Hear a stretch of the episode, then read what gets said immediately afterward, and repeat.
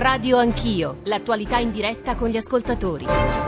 8.38, tornate con Radio Anch'io, Giorgio Zanchini al microfono, in studio accanto a me Raffaello Lupi, tributarista, ad aiutarci a comprendere quello che è stato approvato ieri, come sapete, dal Senato, adesso il testo andrà alla Camera, testo blindato nelle parole del sottosegretario Bitonci, ma se ci sarà qualcosa da modificare e a leggere anche i quotidiani in queste ore le dichiarazioni, qualche norma dovrà essere modificata, lo si farà nella manovra. E riassumo i contenuti così in, di larga massima del testo stesso e poi proveremo con il professor Lupi a rispondere alla valanga di messaggi e domande, soprattutto che arrivano dagli ascoltatori, reazioni, perché poi, come sapete, il professor Lupi ha una passione nel parlare di questa eh, materia che di nuovo appassiona reciprocamente il pubblico.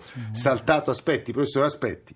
Eh, 335 699 2949 per i vostri sms, whatsapp e whatsapp audio. Saltato il condono fiscale delle cartelle esattoriali, arriva però un maxi sconto per la chiusura delle liti pendenti, la possibilità di sanare gli errori formali, lo stop al condono tramite dichiarazione integrativa, l'avvio dal 2020 della dichiarazione precompilata IVA, l'abbassamento della soglia per gli investimenti per i quali i contribuenti possono presentare l'interpello, l'accesso della Guardia di Finanza all'anagrafe dei rapporti finanziari, l'introduzione di una tassa dell'1,5 sull'operazione money transfer a partire da 10 euro e l'abbattimento della imposizione sulle sigarette elettroniche. È solo una parte peraltro dei provvedimenti. Partiamo però dai WhatsApp audio, tre ne sono arrivati, eccoli.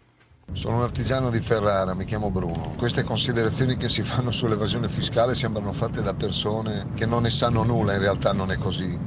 Io penso che se si volesse debellare il problema dell'evasione fiscale sarebbe talmente semplice e conveniente per tutti, probabilmente c'è, c'è un desiderio di non farlo, probabilmente a fini e scopi politici. Il reddito presunto in Italia è una mannaia che mette nella condizione gli italiani di essere vessati, parlo di artigiani, piccoli commercianti, e di non avere un fisco equo sufficiente far detrarre agli italiani non solo le prestazioni professionali, ma il 50, almeno il 50% di tutto quello che si contrae a livello artigianale, a livello professionale ho la fortuna di viaggiare all'estero e ho notato che volendo se uno vuole può pagare anche una caramella con la carta di credito perché pare che poi eh, ai negozianti non faccia nessun problema, eh, è una cosa molto naturale, quindi magari da noi c'è altro da fare oltre al pagamento diciamo elettronico, però intanto sarebbe un buon modo per iniziare, magari facendo in modo che le banche non chiedessero commissioni su movimenti ridicoli. Si parla sempre di evasione fiscale. Io ho 60 anni e sento sempre parlare di evasione fiscale. È semplice se si vuole combattere l'evasione fiscale. Anche alle famiglie, a un pensionato come me, quasi pensionato, dovrebbero dare l'opportunità di fare un bilancio della mia famiglia. Quindi io ho necessità di scaricare tutte le spese che sostengo, il mio meccanico che non mi fa la fattura, il pizzaiolo, l'alimentare, il medico che in parte si fa, quindi io dovrei fare il bilancio come fanno in altre nazioni e questa situazione dell'evasione fiscale scomparirebbe. Chiedo a Egidio e Mimmo e poi a Annunzia Penelope e Alessandro Rosina un po' di pazienza perché dobbiamo cominciare col professor Lupi a provare a dare delle risposte. Tra l'altro è appena arrivato un messaggio ieri sera, ieri pomeriggio, dermatologo, 180 euro, ovviamente non mi ha fatto la fattura e, e, e ne stanno arrivando moltissime di questo. Se l'artigiano ti dice il reddito presunto non funziona, se non c'è interesse reciproco a chiedere la fattura, ma insomma non se ne esce, professor Lupi. Ma gli italiani hanno una cosa, prima dicevi sono tutti disonesti, non no, è no, vero, non il cosa, livello eh. di no, se a tutti a parità dei fattori lo faremmo, no, è che loro non si sentono visibili. Già quello che c'ha il negozio un problema se lo pone perché sa che il suo negozio è visibile. Perché dici l'idraulico o il dermatologo? Perché il dermatologo dice ma chi se ne accorge? Capito? Io ho il mio forfè con gli studi di settore, dichiaro il minimo sindacale, cioè quei 30, sì. 40, 50 e tutto quello che viene in più lo metto via e faccio la cresta perché è la consapevolezza della propria visibilità. Sì. La questione di scaricare tutto tutti, eh. che è un tormentone, sì, no? Sì, ma giustamente capiscono perché gli italiani sono molto intelligenti, cioè sono proattivi, sono tutti allenatori della nazionale, quindi io sento dire questa cosa da decenni che è, ver- è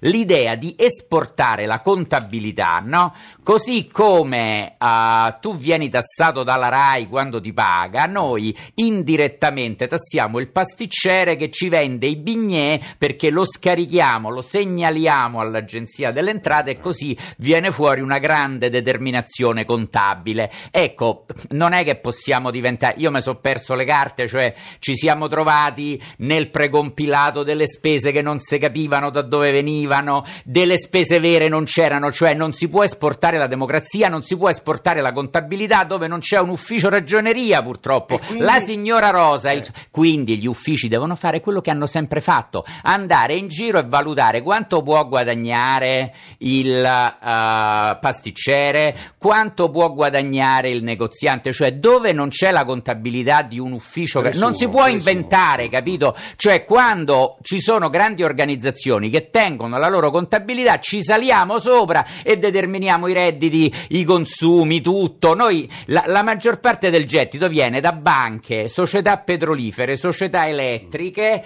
grande distribuzione, cioè organizzazioni. Invece noi i controlli fiscali su chi li facciamo? Su di loro, sulla reinterpretazione di quello che hanno dichiarato. Dove non c'è il dichiarato non ci va nessuno. Infatti tanta gente dice nascondere gli imponibili non è il problema, è la soluzione. Perché su quello che dichiari ti fanno, le, ti fanno le contestazioni interpretative, no? Su quello che non dichiari non lo vede nessuno. Eh, che risponde all'ascoltatore che diceva bisogna eh, scoraggiare il contante? Ha ragione, ma infatti piano piano ci si sta arrivando, però non vi illudete che la banca segnali c'è in Danimarca eh, il contante è scomparso, ma si evade lo stesso perché non è che la banca fa il sostituto d'imposta. Mm-hmm si può avere un POS eh. su vari conti bancari, posso appoggiare il POS, cioè non è che è scomparso il contante, capito? La banca In non Danimarca è... si evade? Ma non è che vadono le banche, eh. ma la banca, a differenza di quello che ti paga, quindi tu fai una conferenza, ti danno 1000 euro, allora dicono all'agenzia delle entrate Giorgio Sanchini ha preso 1000 eh. euro, quindi all'agenzia delle entrate gli arriva un prodotto già, la, già lavorato. Questo lavoro non lo può fare la banca per i versamenti del, col POS del tabaccaio, capito? Non, cioè la banca te li tiene lì se l'agenzia li va a vedere, ma se l'agenzia ha 30 funzionari per le piccole imprese di tutta di mezza provincia di Roma, dove vai? È Raffaello Lupi che sta parlando, eh, eh Egidio Mimmo, poi Nunzia Pelero e il professor Rosina, però vi leggo quello che ci ha appena scritto Giovanni, ispettore della Guardia di Finanza, quindi addetto ai lavori. Ci sono tanti modi per combattere l'evasione fiscale. Io proporrei la ricevuta precompilata, in modo da dare la possibilità ai controllori fiscali di poter operare già dall'inizio della prestazione del servizio, così che un finanziere può entrare in un ristorante e controllare tutte le ricevute precompilate e che i clienti devono avere ben visibile sulla tavola. Oggi per effettuare un controllo bisogna aspettare che l'avventore esca dall'esercizio e immaginiamo tutti i problemi che questo comporta, professore. E ho notato che stanno aumentando le separazioni fasulle tra coniugi per avere la detassazione di cui godono gli alimenti passati del coniuge. E gli alimenti basterebbe tassarli come avviene nelle famiglie normali e quindi si eliminerebbe tale fenomeno di evasione. Ora non entriamo Il problema dettaglio. sono eh. milioni di persone, milioni di situazioni. Ha ragione l'ascoltatore. No, che ascolta, questo è un, è un funzionario ha ragione, finanza, ha ragione. Eh. Fu- sì, ma infatti ha, ha dato una risposta tecnica. Eh che è sì. giusta, ma meglio di tanti colleghi miei, quindi eh, bene, tanto di cappello. Sì. E, Egidio, buongiorno. Buongiorno a lei e ai suoi ospiti. Da Nicosia. Sì. Vada. Eh, sono anni che si parla di evasione fiscale, mai risolto, massacrando il ceto medio. Non dimentichiamo che siamo la maggioranza degli italiani e se non si interviene seriamente a far pagare meno tasse l'economia non partirà mai. Tutto qua. Va bene, Egidio, lei, lei fa una questione di eh, di eh, insomma, entità delle tasse, di percentuale di tasse, di tassazione, insomma, quante tasse pagano gli italiani, poi anche su questo sentiremo il professor Lupi. Mimmo da Padova, buongiorno. Buongiorno, eh, io ho un'informazione, esempio, in Etiopia da quattro anni ogni attività con IVA ha dovuto comprare un apparecchio che è collegato in continuazione col Ministero delle Finanze e questo ha fatto aumentare la tassazione di quasi il 2000%.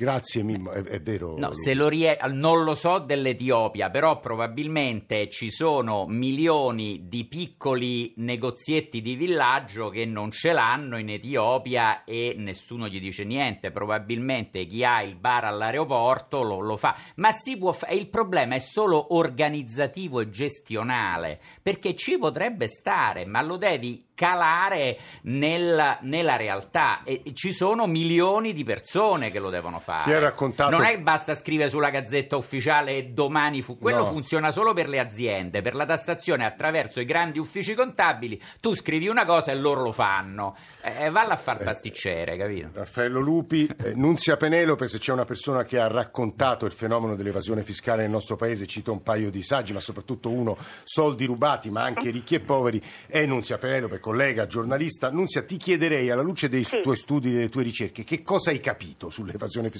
l'entità e come combatterla?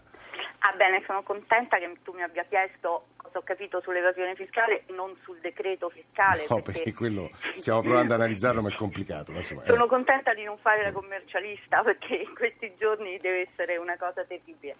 Cosa ho capito sull'evasione fiscale? Guarda, eh, adesso c'è Lupi lì che è il massimo esperto. Mm, considerazioni mm, terra-terra. La prima è che più il fisco è semplice e più è difficile evaderlo. Eh, quindi un sistema fiscale molto semplice, eh, oltre a essere più diciamo, gradevole, io per esempio io sono un lavoratore dipendente, Sì. eh, personalmente sono innamorata della dichiarazione online perché veramente... eh, Semplifica eh, tutto, sì. Beh sì, cioè eh, eh, commercialista a Dio veramente. Ehm, poi un'altra cosa, eh, è molto più paradossalmente più facile combattere la grande evasione che la piccola evasione, indubbiamente, come diceva Sì, Lupi. sì. Noi bisognerebbe ricordarsi che non siamo all'anno zero sulla lotta all'evasione, perché l'Italia è l'unico paese al mondo che è riuscito a far pagare le tasse ai giganti del web. Tra Facebook, l'ultimo in ordine di tempo e altri hanno restituito un miliardo quasi all'Agenzia delle Entrate. È stato un lavoro lungo e complicato, però hanno pagato.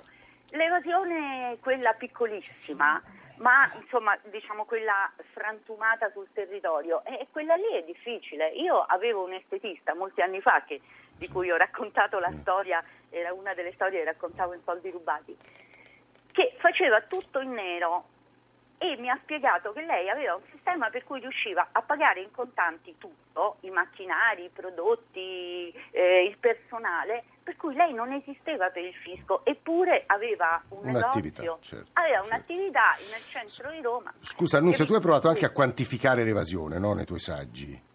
Sì, io sono molto orgogliosa perché in soldi rubati, eh, insomma, n- non voglio dire che ho scoperto io le cifre, però ho scoperto che c'erano dei report Sì. assolutamente autorevoli eh, dove si quantificavano i famosi 120 miliardi di evasione che poi eh, anche adesso sono stati quantificati eh, anche dallo stesso governo, dal ministero, eccetera. Eh, E quello, sì, quello fa impressione, guarda Annunzia, questa è una cifra che fa impressione perché i nostri ascoltatori, quando noi ogni mattina parliamo di manovre e delle difficoltà economiche del nostro paese, insomma il 70% dice bisogna la soluzione nel colpire l'evasione fiscale. Non è così perché almeno perché avremmo risolto da tempo i nostri problemi. Una questione, non so se è un problema, obiettivamente del nostro paese è che siamo diventati uno dei paesi con la natalità eh, più bassa del mondo, a natalità sotto zero per la prima volta a leggere eh, l'articolo e l'intervento di Alessandro Rosina, che è un demografo eh, che insegna alla Cattolica di Milano, ma anche a leggere i preoccupatissimi articoli di Avvenire, si scopre che ci sono state meno nascite degli over ottantenni. È giusto, professor Rosina? Sì, sì, siamo diventati il primo paese in Europa a vedere questo sorpasso, cioè ad avere più persone di 80 anni che nuovi nati. Ma eh, È questo è un dato preoccupante? creando- Eh. Beh, non abbiamo speranza a questo punto, io direi, perché come fa un paese ad avere un futuro con squilibri di questo tipo? Non solo un squilibri di questo tipo, ma che, che continuiamo ad alimentare, perché ogni anno le nascite diminuiscono. Allora va bene che gli ottantenni aumentino, perché si vive sempre sì. più a lungo e su questo non siamo diversi ad esempio dalla Svezia, ma la Svezia ha il doppio di nascite rispetto agli ottantenni, cioè mette basi solide sostanzialmente alla- a chi poi produrrà ricchezza che poi potrà essere distribuita per, per, sostenere il sistema di welfare futuro. Noi non lo stiamo facendo. Ecco, però quindi... la domanda vera, professor Rossina, è il sistema fiscale, il sistema tributario, ovviamente, la correlazione forse non è diretta, può aiutare o invece ostacolare eh, le, il numero delle nascite, giusto?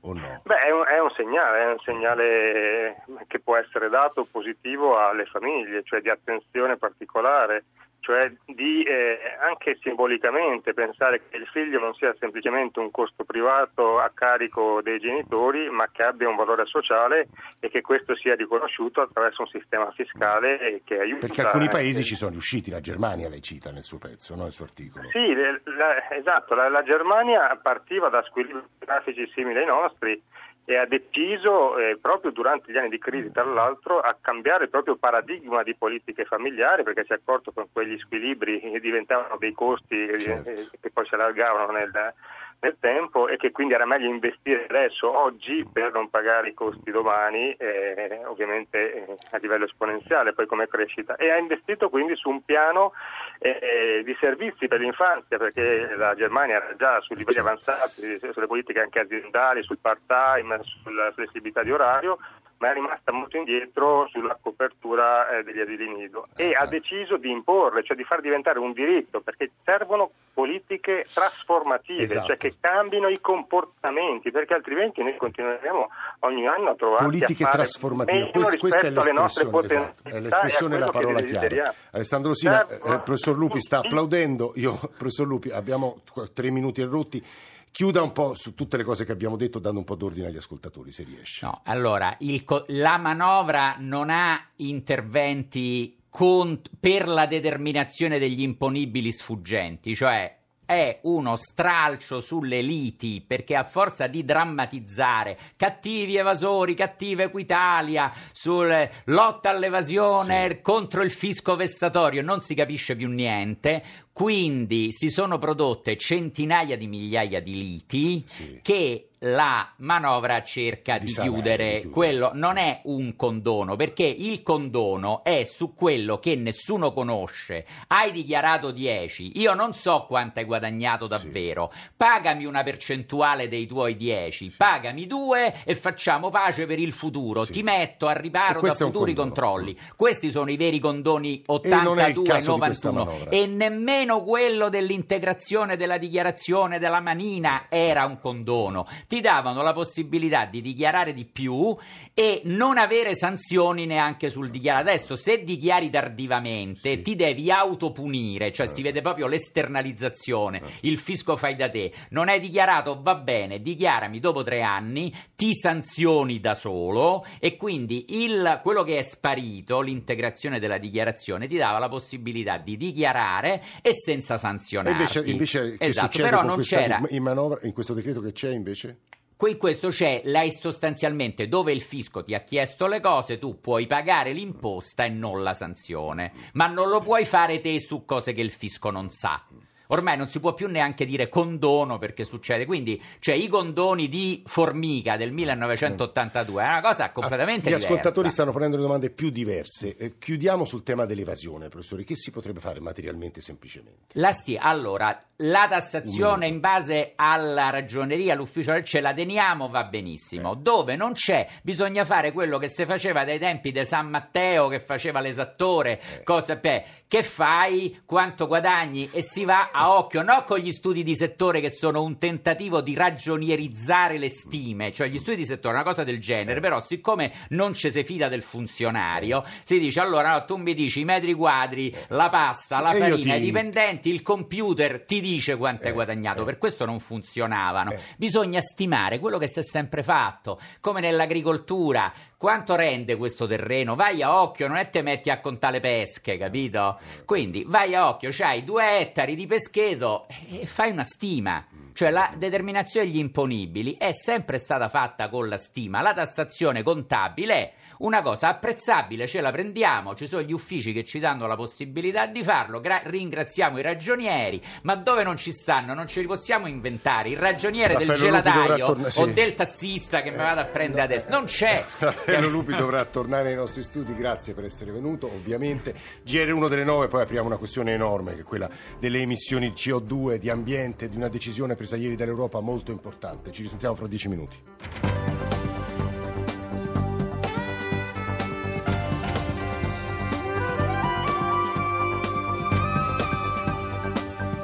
RAI Radio 1